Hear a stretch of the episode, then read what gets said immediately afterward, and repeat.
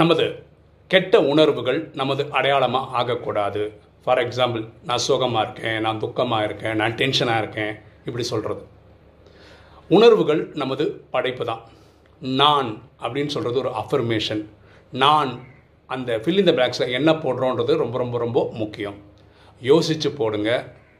எண்ணம் போல் வாழ்வு.